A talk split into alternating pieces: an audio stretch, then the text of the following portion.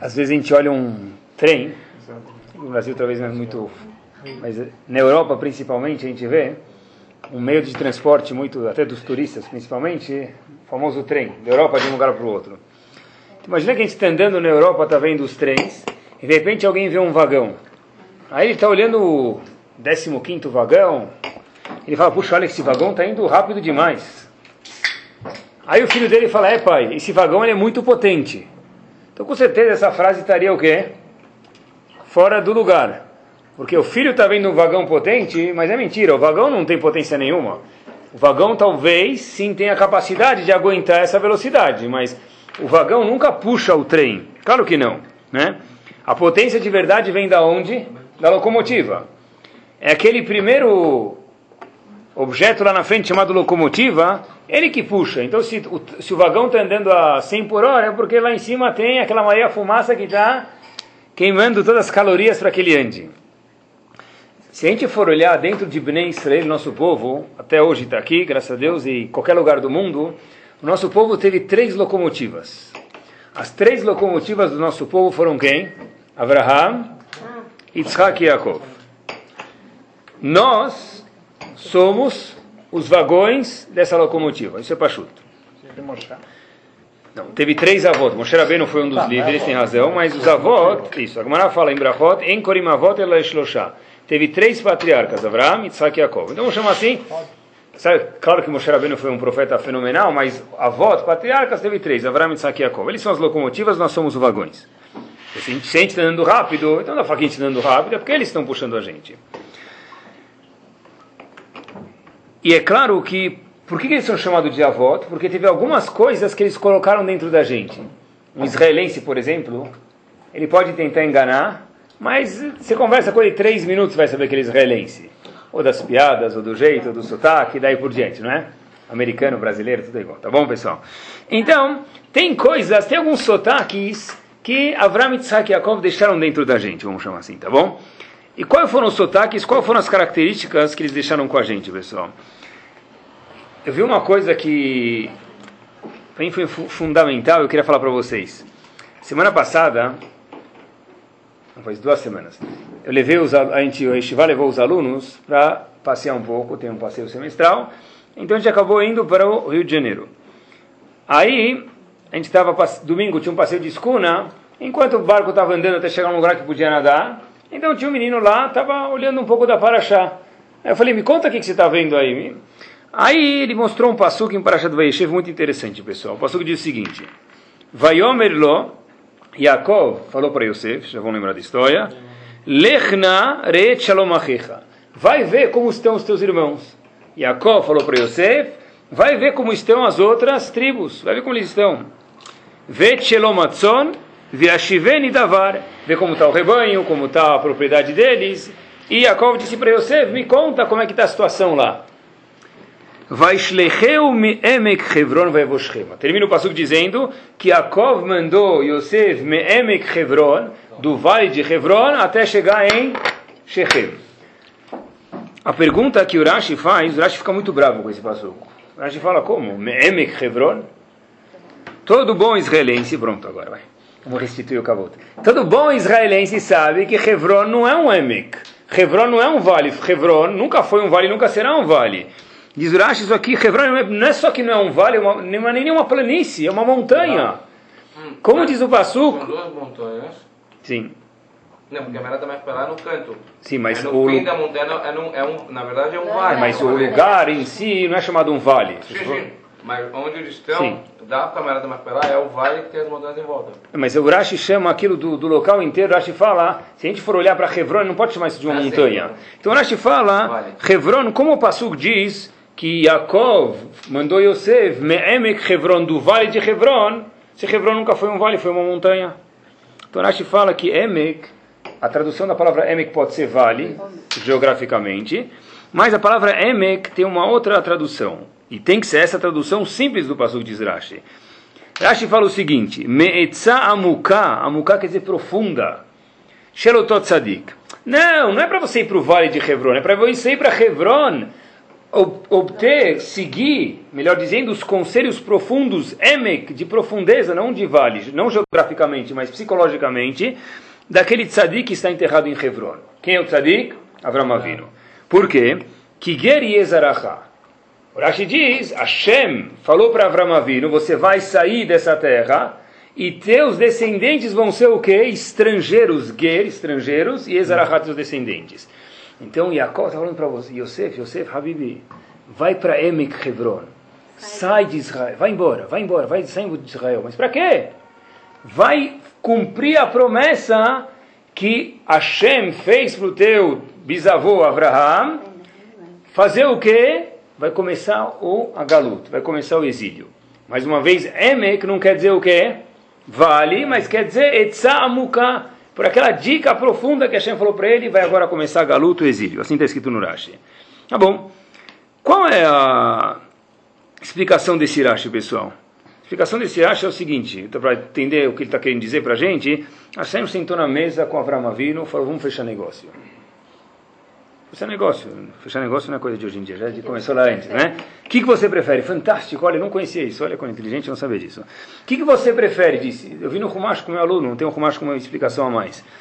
Tem aqui o futuro de Bnei Israel. Eu sei que o futuro de Bnei Israel eles vão pecar. Eu sei disso, disse Hashem para Abraão Avino. Todo mundo erra, Damarishon errou. A gente precisa retificar de algum jeito, de alguma forma, esses erros. Tem duas escolhas, Abraão Avino. Quais são as duas escolhas? Opção A, Fuveste. Opção A, Geinom, o contrário de Olamabá, o contrário de paraíso. E a opção B é Isurim, castigos, sofrimentos ou Galut, exílio. Avram Avinu falou, Hashem, X na opção B. Eu quero que o povo tenha, não em vez de Geinom, mas eu quero que ele tenha sofrimentos no Olamazé nesse mundo. O povo não tinha feito nada para sofrer isso. Então, Hashem falou, vai fazer, e Adam Arishon também já tinha feito, Hashem falou, tem que retificar de alguma forma. Agora, olha que interessante, pessoal. A pergunta é, então, quando Hashem, quando Yaakov falou para você, voltando, Me Emek Hebron, o que, que é Emek? Dessa, desse, desse conselho profundo, que o quê? Que Avram Avinu escolheu que o povo dele vá para o exílio, e Yosef começou a sair para o exílio para cumprir o trato que Avram Avinu fez, que foi a nosso vagão e nós somos locomotivas. Agora a pergunta é, por que Avram Avinu escolheu a opção B? Quem falou que Inquisição, Holocausto e tudo isso que aconteceu, que acontece com o povo e antissemitismo, é melhor do que o contrário do Lamabá, que é o Geinom.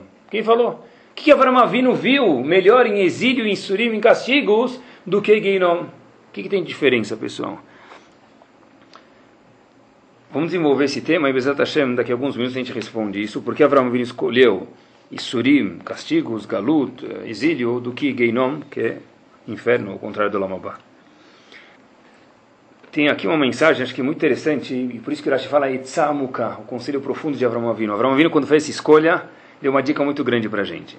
É o seguinte, pessoal, a gente sabe que Avram Avinu passou 10 testes, não é? Qual o primeiro? Lech Lecha, sai da tua terra. Tá bom. Qual é o último dos 10 testes de Avram Avinu? Akedat Yitzhak. Hashem falou na Akedat Yitzhak para Avram Avinu o seguinte, Lech Lecha ele é Eretz Amoriá, no último teste, vai para Eretz Amoriá fazer a Kedat Yitzhak. Tá bom. Qual o teste que foi mais difícil para Avinu? Qual o teste foi maior? O primeiro teste sair da casa dele ou de matar o filho dele Yitzhak? Simples, a Kedat Yitzhak. Só que o Midrash fala, eu não acho que isso é simples, diz o Midrash para a gente.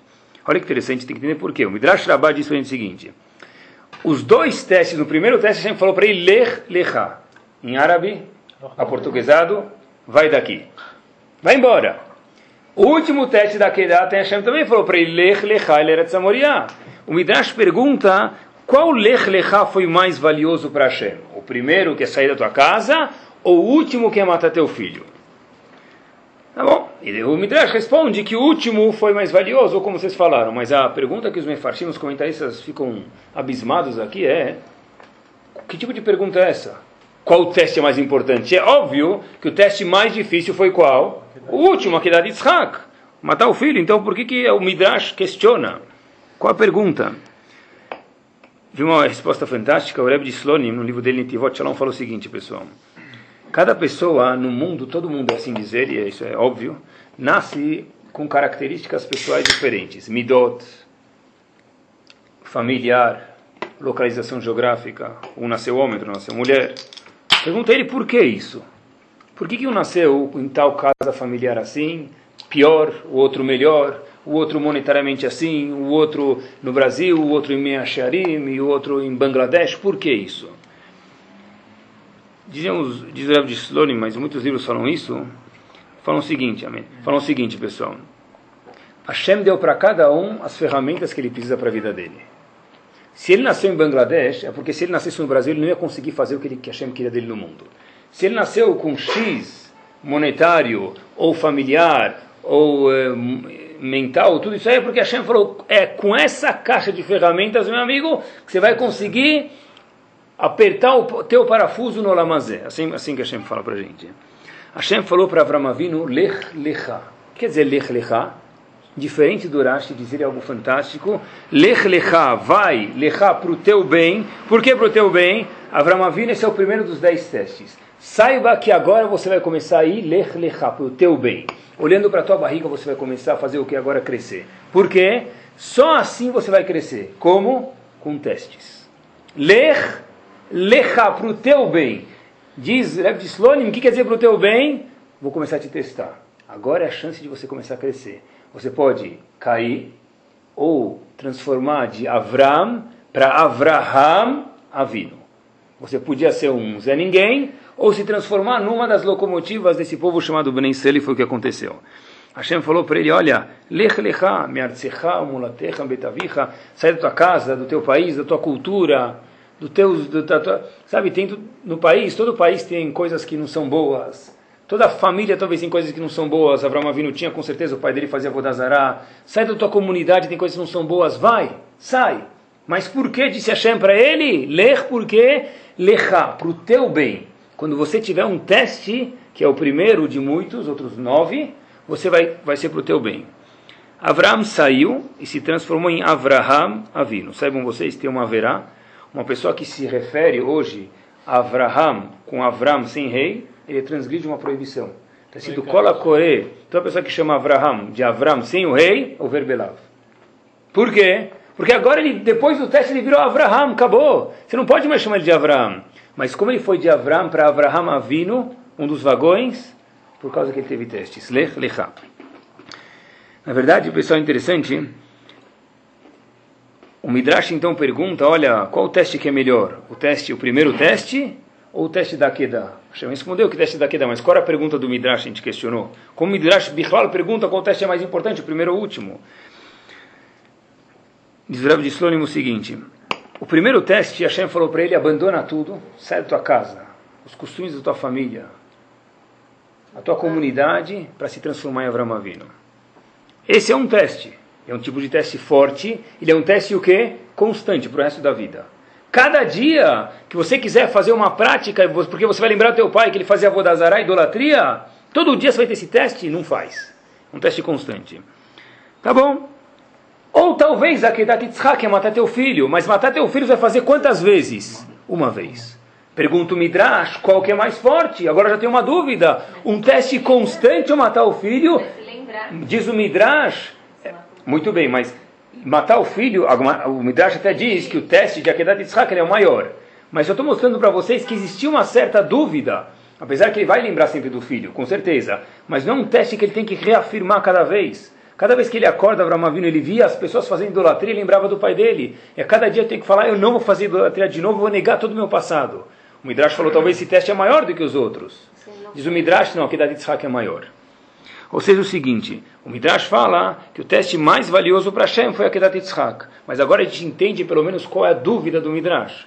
Qual a questão que o Midrash tinha.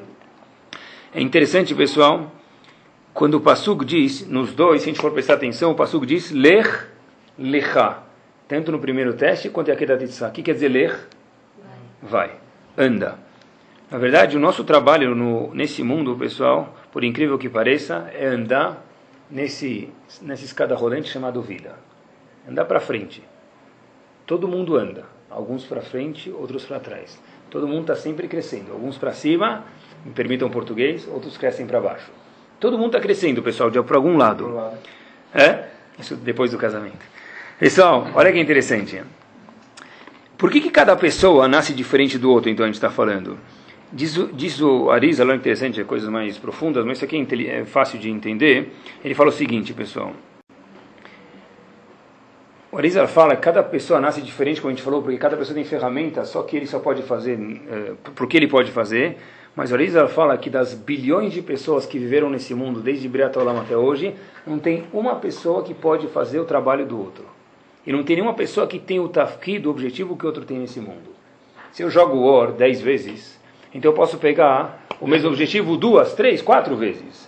No jogo de War de Akadosh Baruch que é a luta do Olamazé, War, tem bilhões de objetivos, não tem um objetivo repetido.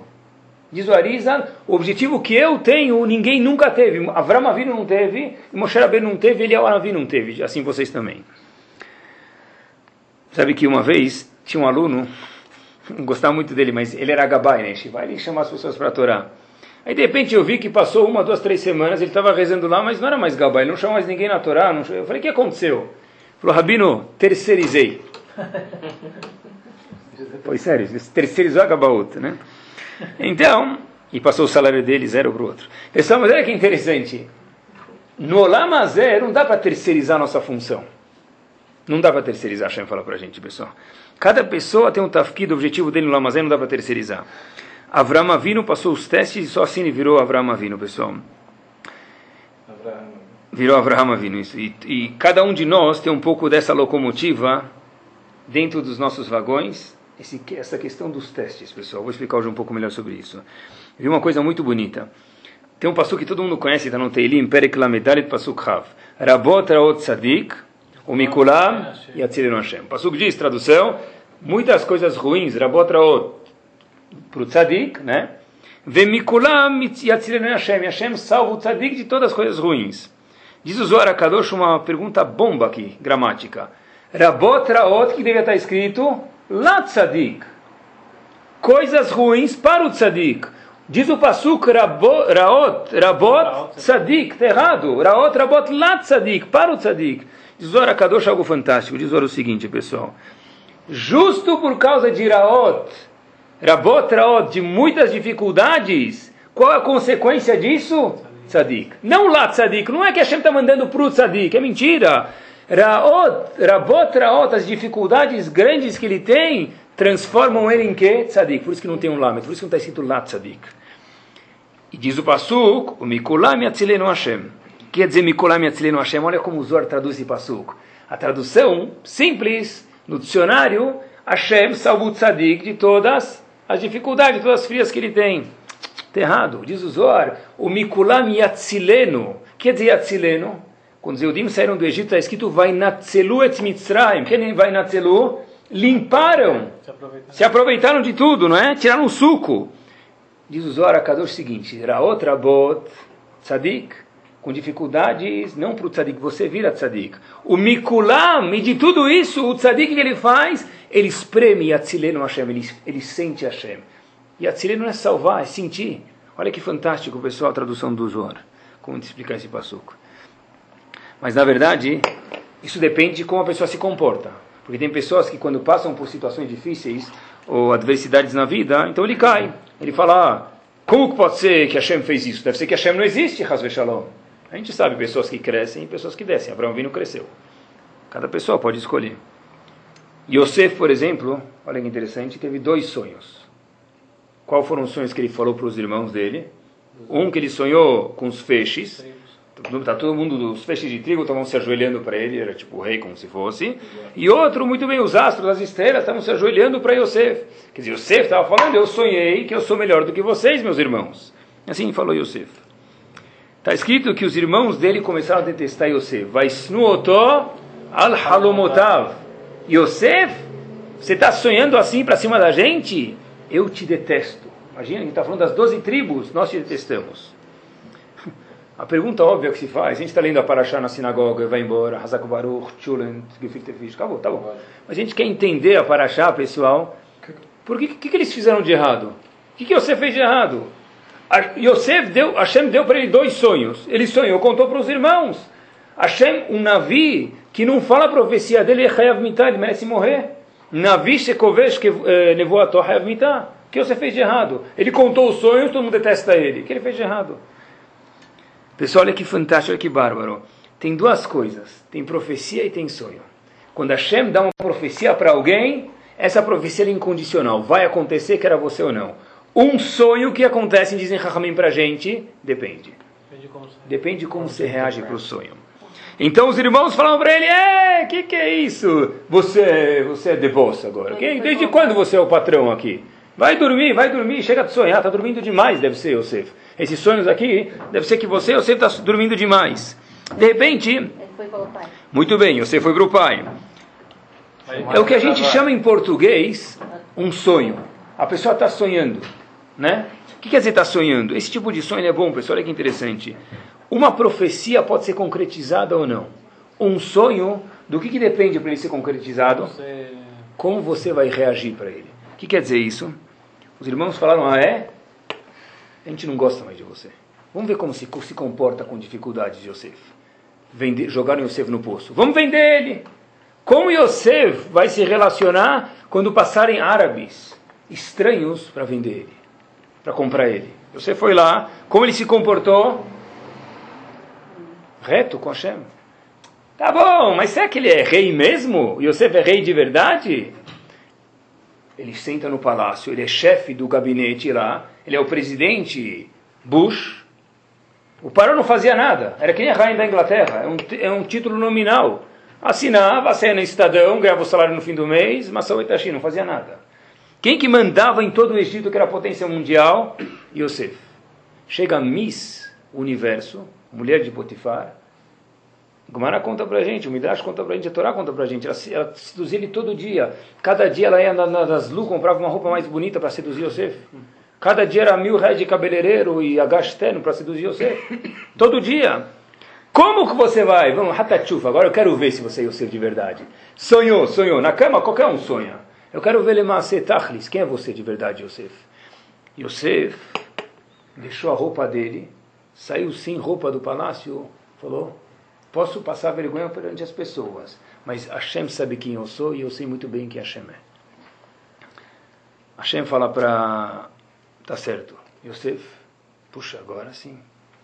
De repente, a Torá conta para gente que Yosef começou a pentear o cabelo dele.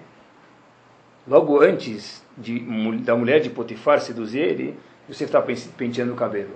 A Torá fala vê o nar, parece um bebê.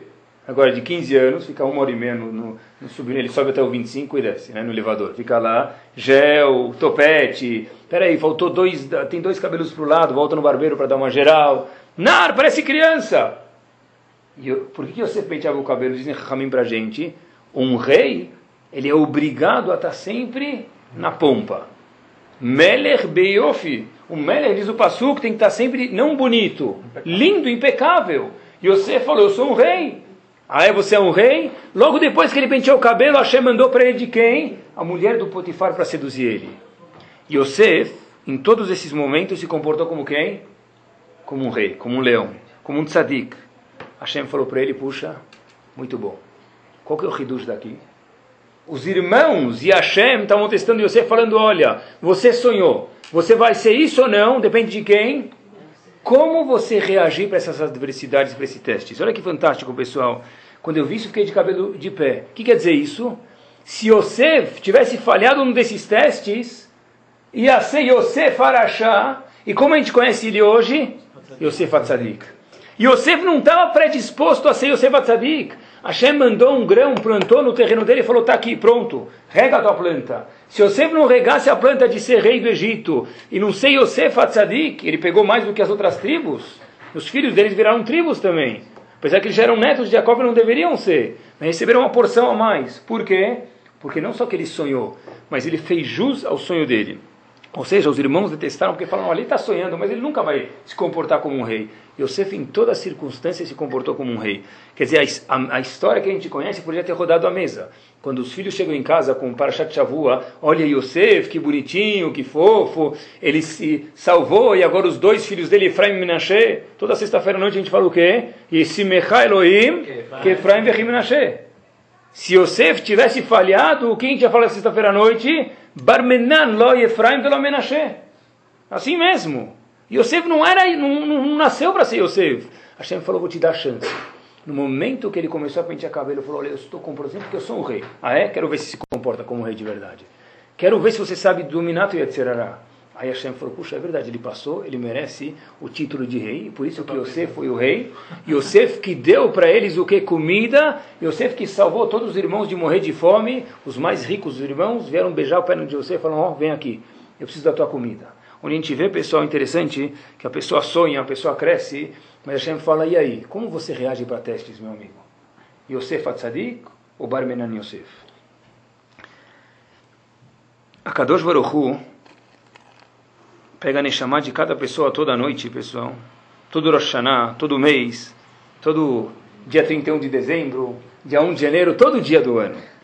E Hashem, depois de 120 também está escrito, olha que fantástico, isso aqui é bom a gente escutar, é bom a gente saber. Jesus ora para a gente que Hashem pega a foto do que ele pretendia, do que ele deu as ferramentas, ele vê Reuven. Fala, será que esse Reuven que eu tenho hoje bate com a foto que eu queria que ele fosse? Será que esse Reuven, depois de 120 anos, essa Sarah, depois de 120 anos, a foto que eu tenho dele ou dela, bate com o que eu dei para ela ou para ele? Eu dei tantas ferramentas para ele. A gente falou que cada pessoa nasce com idós diferentes, em situações econômicas e familiares diferentes. Cada um tem ferramenta, um kit de ferramentas dele. Hashem fala para ele, nu, esse é você que eu pretendia. E esse é o você que ficou. Está perto? Está próximo? Ou nem parece duas pessoas iguais? Não tem nada a ver um com o outro. Pessoal, Hashem olha o peso, as gordurinhas. Não, cadê? Espiritualmente. Cadê? Tá bom, tem uma banha, um pouco uma banha, um pouco para fora. Tá bom, vai fazer um pouco de ginástica. Mas se a pessoa era suposta ser um eh, macho man, vai chegar lá um, um, um palito de, de, de, não consegue nem levantar uma caixa de fósforo, espiritualmente, Hashem falou, ó, que, não é isso que eu pretendi de você. Eu tenho uma foto, Hashem tem uma foto de cada um de nós, toda noite, e depois 120, Hashem fala, será que bate com a foto que eu tinha dele, pessoal? Por que, ah, tem que fazer o trabalho. Da mesma forma que a pessoa trabalha monetariamente ou trabalha na família quando ele quer uma coisa de verdade, se ele quiser, ele vai, ele vai fazer. Hashem não quer nada mais do que a pessoa pode. Ah, nunca, só daqui a 120 anos. Resultado da FUVEST lá em cima só sai daqui a 120 anos. Tipo, se você, Deus te dá mais ferramentas para que você... Não, as ferramentas todas são dadas no começo da vida e durante a vida. Cada pessoa, porque um nasceu rico, outro pobre, outro nasceu com mais gênio, outro nasceu médio, outro nasceu cabeça de melancia. Por quê? Cada pessoa de verdade. Hashem falou, olha, é com isso que eu quero que você faça o trabalho nesse mundo. E, é, e ele não quer de você o que ele quer dela e vice-versa. Porque você é diferente dela e daí por diante. Tá? Por que, que Avram Avino teve 10 testes, não 11? Ah, porque se tivesse 11, você ia perguntar porque não teve 12. Não, essa não é a resposta, pessoal. Olha que interessante. Rav Gedalia Sher fala para a gente, tem um livro chamado Or Gedaliah, ele fala uma coisa muito legal. Fala o seguinte: Vaikra elav malach minashamayim.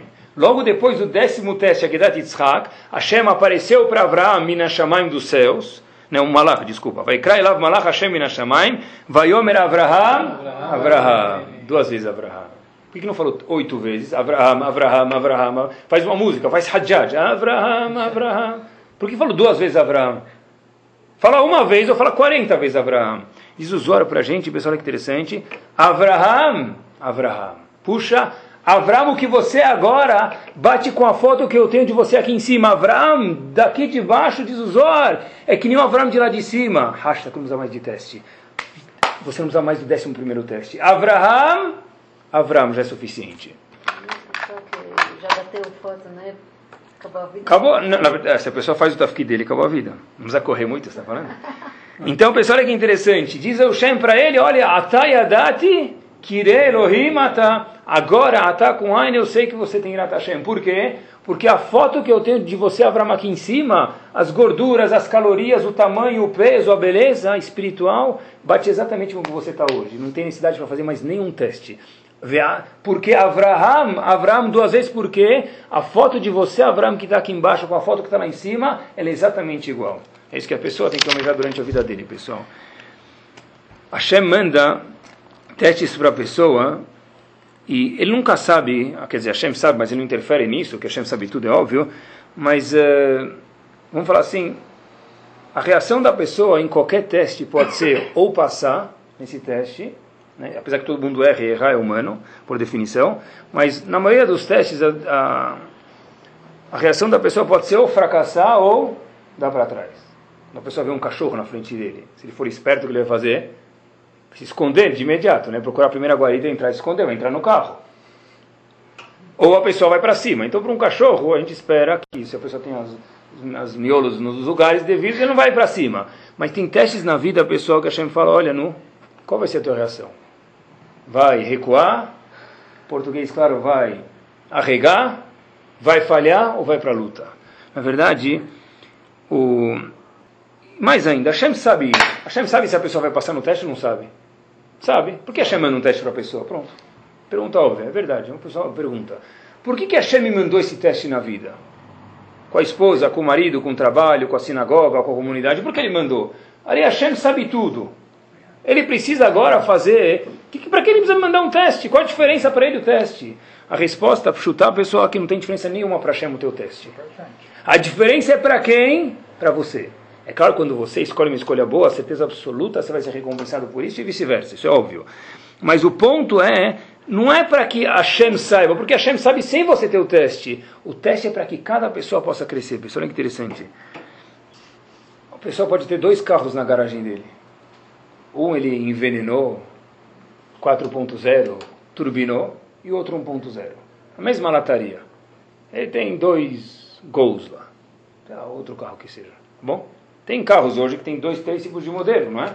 de motor. Mas se esse amigo pegou o motor simples daquele modelo e o motor chique do outro modelo e ainda turbinou ele.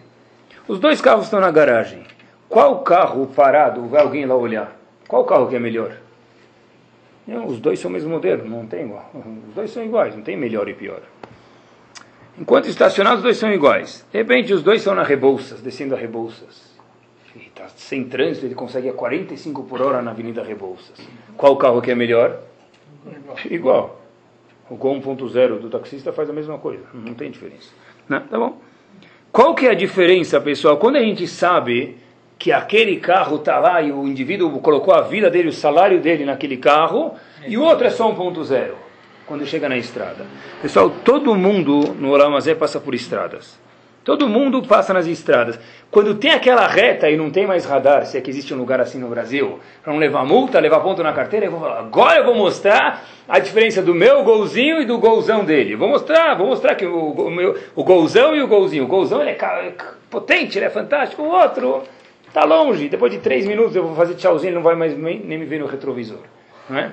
Então, na verdade, pessoal, a, a, estrada é uma chance da pessoa externalizar o potencial que ela tem. Porque a Hashem já sabe se você vai passar ou não no teste.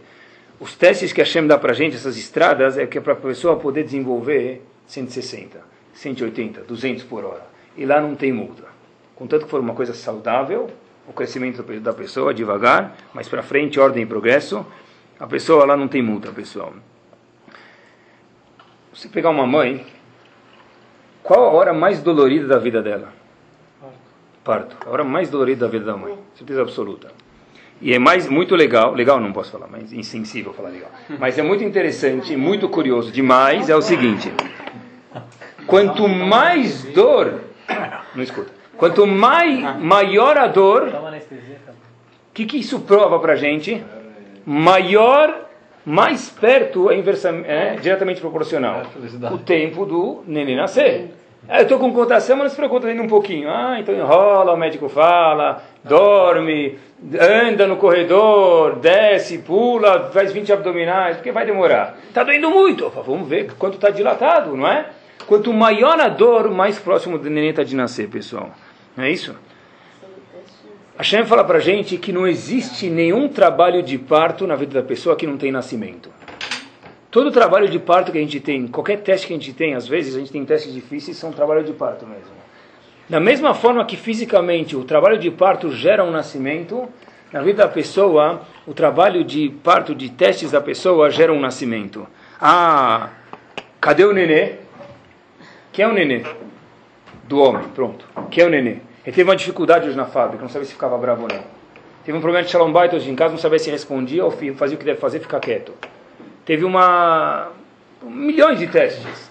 Qual é o nenê desse parto que ele teve? Ele próprio. O nenê é ele próprio. O momento dolorido, mais dolorido da mãe é o que? Nascer. Eu duvido que existe uma mãe nesse mundo que fala, eu não quero. Quando o nenê deita no colo dela, depois que acabou de nascer, sujo ainda. O médico nem consegue limpar. Dá no meu colo, escuta, eu quero ele no meu colo, eu quero ela no meu colo. Para que você quer no teu colo? Está sujo. Deixa o médico limpar primeiro, tirar o sangue, passar Johnsons e Johnsons nele. Eu quero, não, meu filho, eu quero ele. Mas você é bobo. Doeu tanto, você quer uma coisa dessa? Um dos momentos mais ricos na vida de uma mulher, com certeza, é quando o neném acabou de nascer, aquele choro, né? Que vai depois durar por muito tempo, se Deus quiser, não é? Depois ninguém aguenta mais. Mas no começo, olha que delícia, olha, está chorando, puxa, saiu de mim, olha que bom. Esse mesmo neném, pessoal, que deu maior dor do mundo, é o maior prazer, o momento mais rico do mundo que a mulher pode ter. O Shem está falando para a gente por quê?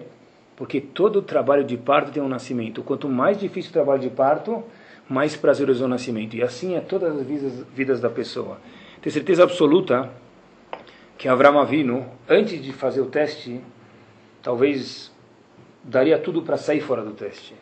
Mas depois que fez o teste, não venderia esse teste por um bilhão de dólares. Porque agora, da mesma forma que a mãe fala, quando ela está dando a luz, ela fala, não quero mais ter filho, não aguento mais. A Gumarai Nedarim até diz que quando uma mãe faz uma promessa na hora do parto, essa promessa é inválida. Porque esse é um neder que a mulher está como se fosse subconsciente. Ela está sofrendo. É, está sofrendo. Antigamente não tinha anestesia pior, a mulher está sofrendo. Esse neder, essa promessa nem vale porque ela é um sofrimento muito grande. Ah, fala para ela, Inu, se queria ter teu filho ou não. Claro que queria. Mas ia doer tanto. Puxa, mas esse momento eu não troco por nada na vida. Quando a pessoa quer um teste, a pessoa ele pode ir longe. Hoje em dia a gente está acostumado, hoje em dia tem um não religioso. Você conhece um não religioso? Blineder. Você pode ajudar aquela pessoa? Blineder. Blineder, assim, entra no ouvido Blineder, não passa no cérebro da pessoa o quê? Não. não. É um não com etiqueta, Dona France, onde Blineder. Blineder. Pronto, fica mais chique. Agora não é, não é não, falando ai não. Né? Você vai amanhã no Minyan, Blineder. Mutarim lá, mutarim lá, ele vai, põe, ele põe, ele vai até, ele põe agora a roupa de angelical dele e fala Blineder. O que é Blineder? Não que Deus me livre não tem que falar Blineder, claro que tem. Mas o que quer dizer o Blineder que a gente escuta muitas vezes é o quê? É um não, mas assim, mais tzadik, mais você faz. Ele quer um não, Blineder, Blineder. Duas palavras, podia ter falado não. Pronto, já sou tzadik. Duas palavras, né? Então, na verdade, não que mais uma vez tem uma razão alárrica para sim falar blineder, não estou negando isso, mas a conotação que a gente escuta muitas vezes é não.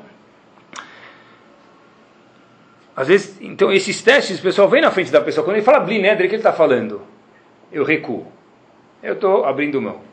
Avram só virou Avraham Avinu quando ele foi ao encontro dos testes. Eu não vou procurar testes, porque eu não sei o que eu aguento. Hashem só sabe que cada um aguenta. Mas o que? Você não pode fugir de tudo, pessoal.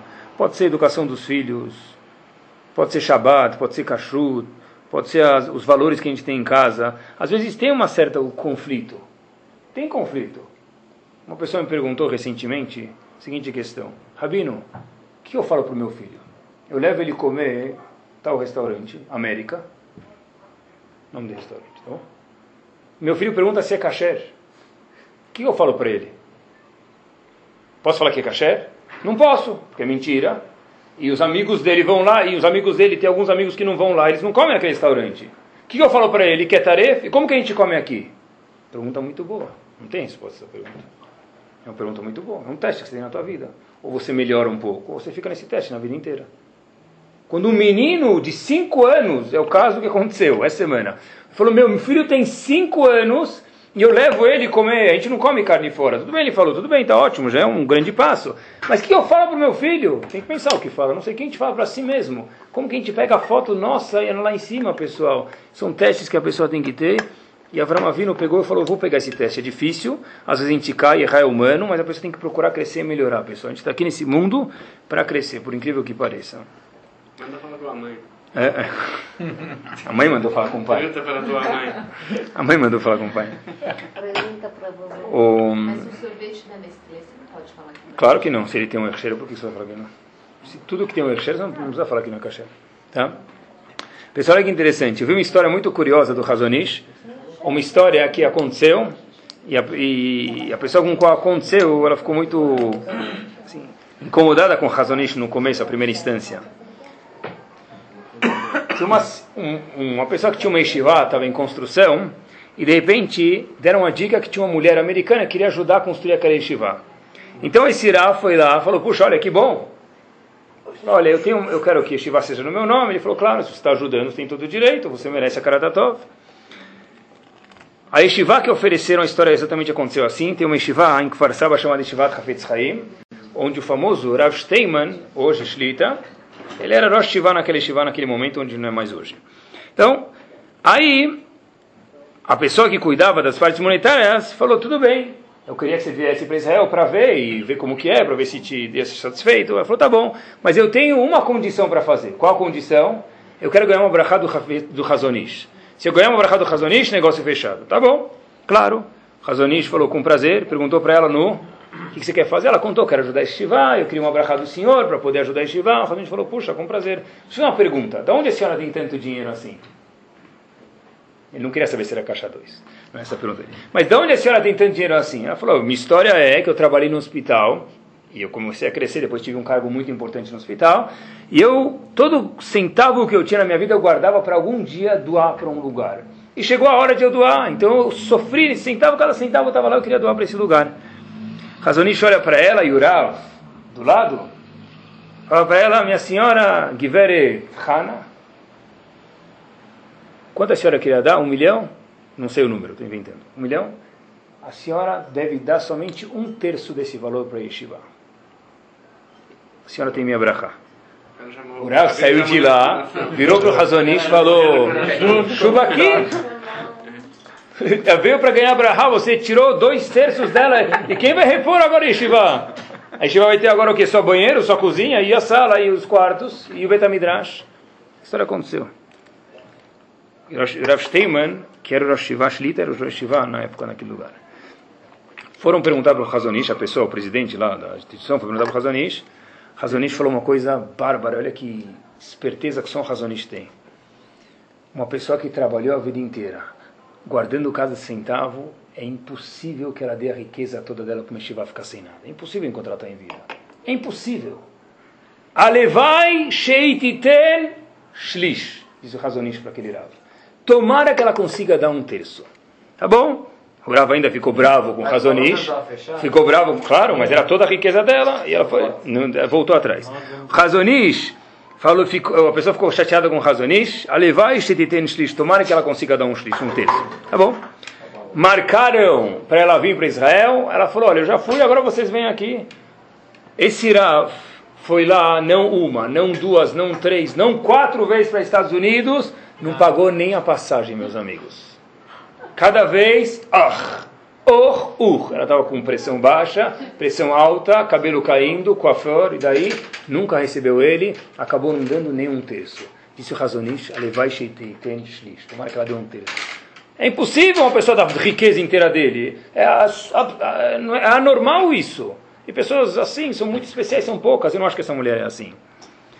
Quando eu li essa história, fora que eu achei muito interessante, sábio do Razonish, como o Razone veio, é um homem que via para frente, é incrível, os Gdolim todos têm essa, me dá essa virtude, mas Hashem nunca dá um nisayon para a pessoa maior do que a perna dele. Você queria que ela desse um milhão? Eu, Razonish, falo para dar um terço, tomara que ela dê. É demais. Mulher não consegue dar tudo dela, nem um homem, é difícil. Ela trabalhou a vida inteira, vai, vai morar embaixo da ponte agora? É subhumano isso. Hashem fala para a gente eu nunca te dou um teste maior que tua perna. Muita gente fala, ah, isso não é para mim. Isso não é para mim quer dizer o quê? O teste é maior do que eu. Espera aí, quem está te dando o teste? Hashem, parece que é maior do que você. Quando você vê um teste maior do que você, é uma lição de imunar em si próprio. Olha quanto Hashem acredita em mim. Porque se eu não fosse tão grande, ele não me daria um teste desse. Eu não vou procurar testes, porque eu não sei quanto eu aguento, mas quanto maior o teste em cima da pessoa, é porque Hashem sabe o potencial dessa pessoa. Ontem à noite, pessoal, tinha terminado de preparar o shiur e eu estava conversando com um aluno ele falou assim para mim, Rabino, eu me vejo diferente um pouco. Eu vejo, sabe, meus amigos que eu estava numa outra escola X e, sabe, eles fazem umas brincadeiras tão crianças. Quer dizer, não bebês. Eu também não sou adulto, tenho 16 anos, eu não sou adulto. Mas é, eu, eu não consigo mais, tem coisas já. Podia ter uma coisa nova, mais engraçada, já enjoa aquelas. Ele ficou falando uma hora, eu escutei ele. Depois eu falei para esse aluno, puxa, tenho orgulho de você. Orgulho do quê? Estou te falando, tô, orgulho do quê? Eu falei, não. você cresceu. Você cresceu. Por que, que agora, depois de um ano e meio, você vê que aquelas brincadeiras são bobas, que não tem. Não é nem, não é nem engraçado, é vazio. Não é que eles mudaram, é que você mudou, você está lá em cima agora. Claro que você tem que respeitar todo mundo. Mas quando você olha, você tem tanto ficar olhando para baixo que dá torcicolo, aquelas brincadeiras te incomodam. Quando uma pessoa cresce, ele olha outras pessoas que não crescem, pessoal, ela se sente mal por aquelas pessoas. Quando a gente vê uma pessoa que cresceu na vida, que ele tinha uma chave de fenda, ele usou ela, construiu um carrinho com isso, outro tem chave de fenda e não fez nada com isso, ele fala, puxa, me dá um vazio quando eu vejo essas pessoas. É um sentimento natural, normal, que tem que ter. Todo mundo já cresceu em alguma área e, e sabe quanto dói ver pessoas que têm aptidões e não usam ela. Todo mundo quer de manhã tomar suco de laranja. Ele não sabe como faz isso, mas eu dou uma dica, ele pede para a mocinha na, na, cozinha fazer, né? Mocinha, não a esposa, estou falando, né? se for esposa, é shetkali melhor ainda. Ela pega a laranja, nos tempos antigos, não tinha espremedor, como que era? Pega aquele negócio e roda, não é? Se você quer suco da laranja, você precisa espremer ela. Hashem fala a mesma coisa. Se você quer tirar teu não você, a mulher pode continuar fazendo para o marido, não tem proibição. Mas Hashem fala, olha, se você quer tirar o suco do teu potencial, eu vou ter que te espremer. Quando um pai, pessoal, joga futebol com o filho, ele tem um filho de 7 anos, ele joga futebol com o filho. Se o filho não joga melhor do que ele, tá? Então, salvo essa exceção. O que acontece? O pai dribla o filho. O pai escorrega na frente do gol, cai e o filho faz gol. O que o pai queria desde o começo do jogo? Que o filho ganhasse, de, não de 3 a 0, ficar feio, ficar evidente, mas 3 a 1, 3 a 2. Puxa, filho, você ganhou, olha como você joga bem. Hashem faz exatamente a mesma coisa. Ele está driblando a gente, mas o sonho de Akadosh Baruch Hu, Kaviachol, é que a gente ganhe. É que a gente faça o gol. Na verdade, não é para azar a gente. Os testes Akadosh Baruch Hu deu para a gente para que a gente possa crescer. E agora a gente termina respondendo a pergunta. Hashem sentou negociar com Avram Avinu, falou, Me'emek Hebron. Você vai para Galut. Por quê? Porque Avram Avinu, Emek, das profundezas, escolheu ter que o povo fique Beisurim, na Galut, no exílio tenha testes e não fosse para o Geinom. Por que essa escolha é melhor do que a outra? Resposta é óbvia, pessoal. Porque quando a pessoa está no Geinom, ela não tem Bechirat Koshit, ela não tem livre-arbítrio. Todo teste que vem para mim, eu vou fazer o quê? Vamos purificar. Hashem deu essa opção, parece que ela funciona. Mas o que vai acontecer? Eu vou ficar passivo lá. Já quando uma pessoa tem algum tipo de teste, algum tipo de sofrimento, Abraão Vino falou, essa, esse sofrimento vai ter duas funções. Não só que a pessoa possa crescer, não só que a pessoa vai se purificar, mas que a pessoa também pode fazer o quê? Crescer. Abraão Avino falou, sabe o que eu quero, Hashem? Que meu povo, até hoje a gente, fa, a gente passa por esses testes por causa de Abraão Avino, passe por testes. Por quê? Porque talvez Geinom era melhor. O sofrimento é igual, mas a, a Bechirat Hovshit, o livre-arbítrio só existe no Lamazé. Toda pessoa que tem um teste, ela pode ou se dar um abraço mais forte em Hashem, dar um abraço mais forte na Torá, dar um abraço mais forte na família dele, e pode se distanciar.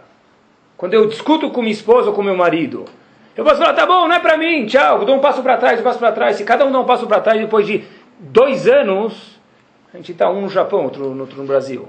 Se cada um puxa, olha, tá bom, a gente discutiu, mas a gente precisa dar uma atada nos nossos nós, não é? Exemplo óbvio, né? Quando a pessoa corta uma corda e dá um nó, a corda fica mais próxima, não é? Aquele exemplo famoso. Então, assim, na verdade, Hashem, por isso que Hashem falou isso para Avinu. Isso é uma frase que a gente fala todo dia. A gente fala na reza isso, os paradim principalmente falam alto isso, né? Os que nazim rezam baixo essa parte, mas os que nazim falam alto. Ilu hayanotem bakortosh dvash essa é uma braita. Está escrito o seguinte: se a pessoa está falando sobre o Ketoret, se colocasse lá no Ketoret, no incenso que era trazido duas vezes por dia, um pouco de mel,